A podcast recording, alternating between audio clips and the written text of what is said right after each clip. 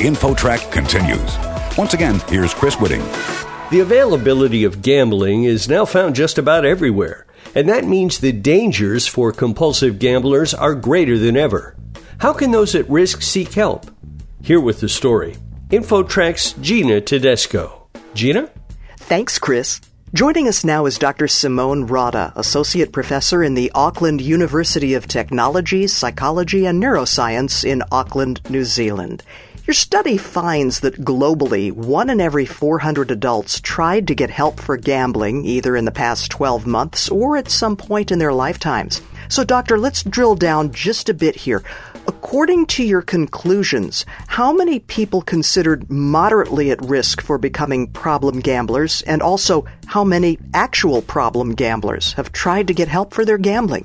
Around 1 in 25 people that experience moderate risk problems for gambling have sought some kind of help across either the last 12 months or their lifetime.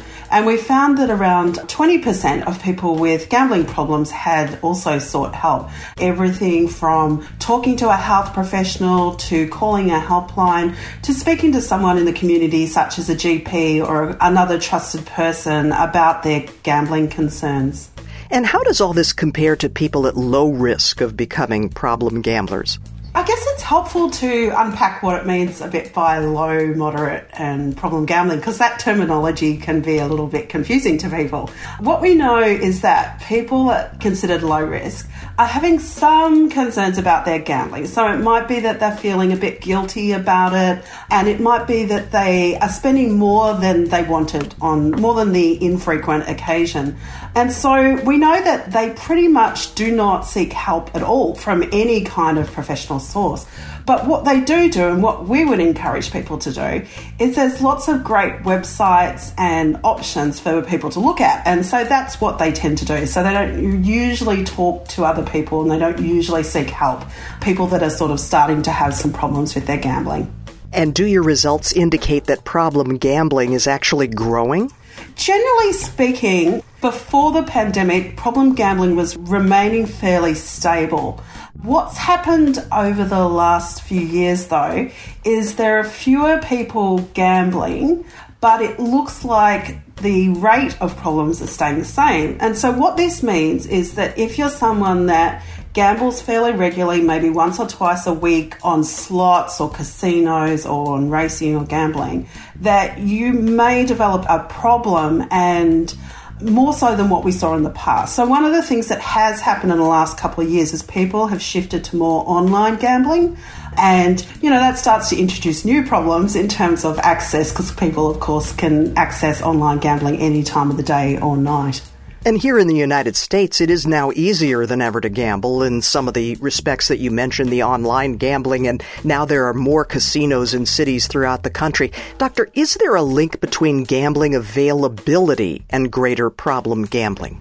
Yeah, there sure is. If you look at states that don't have easy access to gambling or, um, you know, land based casinos or other forms of gambling, they pretty much have very low rates of gambling problems.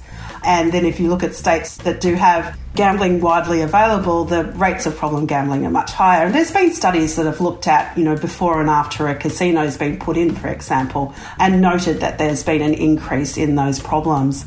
Yeah, so pretty much direct relationship between access and problems. We're visiting with Dr. Simone Rodda, Associate Professor at the Auckland, New Zealand University of Technology, Psychology and Neuroscience. This regards a recent study on the rates of people worldwide seeking help with their gambling. The study is published in the journal Addiction. Doctor, gambling is increasingly recognized as a major international public health concern. What are countries around the world doing about it? The approaches that are generally taken fall into either a public health approach or an individual or harm reduction approach. So, what a public health approach means is that governments will introduce regulations or restrictions on access to gambling products or the way that people might use those gambling products. So, these are things like deciding how many slot machines a casino can hold, for example, or where you can have casinos. So they make those kinds of decisions to try and limit the supply or the access to gambling. harm reduction approaches kind of take a similar approach. It came out of the alcohol field where there was a recognition that for a lot of people, engaging in the behaviour doesn't cause harm to a great degree, and therefore it's best to try and reduce that harm. And so, harm reduction techniques are things like introducing restrictions around access to cash in venues or having age limits on when people can come into a venue or use online gambling. And then we have an individual approach as well. And individual approaches are really around treatment and supporting people to make those changes to their gambling problems. Do we know what type of help gamblers most often seek? And is there evidence that that one type is more effective than the others? It is a little bit tricky. We wanted to know this from our study, and unfortunately, it wasn't consistently reported. But what we do know by looking at a range of other studies is the likely most effective technique is cognitive behavioural therapy. And cognitive behavioural therapy, you might have heard this used in other places like for anxiety or depression treatment or for alcohol and other substances. Basically, it helps people change the way they think about gambling, and that then leads on to have an impact to changing their behaviour and feelings around it as well. Now, there's a good deal of evidence that that approach is effective. Unfortunately, people don't always get access to cognitive behavioural therapy because it's either too expensive or they can't get access to a free service. So there are other techniques as well that people use. So there's a group similar to AA called Gamblers Anonymous, and that's very popular in the States and works for people as well. And what are some of the other barriers to problem gamblers getting help? Yeah, great question. This is something that's fascinated researchers for a, a, long time now. And often it's because they are interested in why people don't access these services. So in other countries, the services tend to be undersubscribed because they're free. And so the reasons why people don't seek help are sort of around the characteristics of the system or the service and their own individual characteristics. So the service or system issues are around the cost, whether they can get there during opening hours. So, you know, people with gambling problems usually have to work a lot to try and overcome the financial harms. So it's very difficult for them to get to a counselling session between, you know, nine and five, for example. There is also issues where people have other responsibilities and it's difficult to access. But in terms of individual issues, one of the main things people talk about is that they want to do it themselves. They want to try and make that change themselves before needing to reach out and speak to someone else. And so some of my research looks at all the sorts of things that people can do by themselves so that they can address the problem without needing to take it that other step.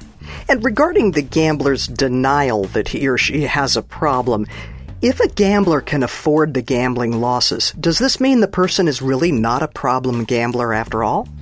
There are many, many examples that we see in the media about wealthy people that are able to go to the casino as much as they like and claim not to have a problem. And it's certainly correct that finances are a sign of a problem. So if a person is spending more than they can afford, that's usually one of the first, you know, indicators of harm where they can't pay the rent or the mortgage repayments or they've borrowed money from other people. But there are other indicators of problems as well. So, for example, feeling out of control or guilty about the behaviour, finding that gambling becomes a way of dealing with stress. And if someone does that over time and repeatedly, it can then be really difficult for them to have other coping ways. And so if someone's, you know, rich enough to be gambling as much as they like, I really wonder if they do have some of the other things going on that, you know, start to affect their self-esteem and might start to trigger some depression or increased anxiety. So many issues, so many aspects to this problem. Dr. Simone Rodda, thank you so much for joining us today and for sharing your study. Thank you. For InfoTrack, I'm Gina Tedesco. You're listening to InfoTrack, a production of Syndication Networks.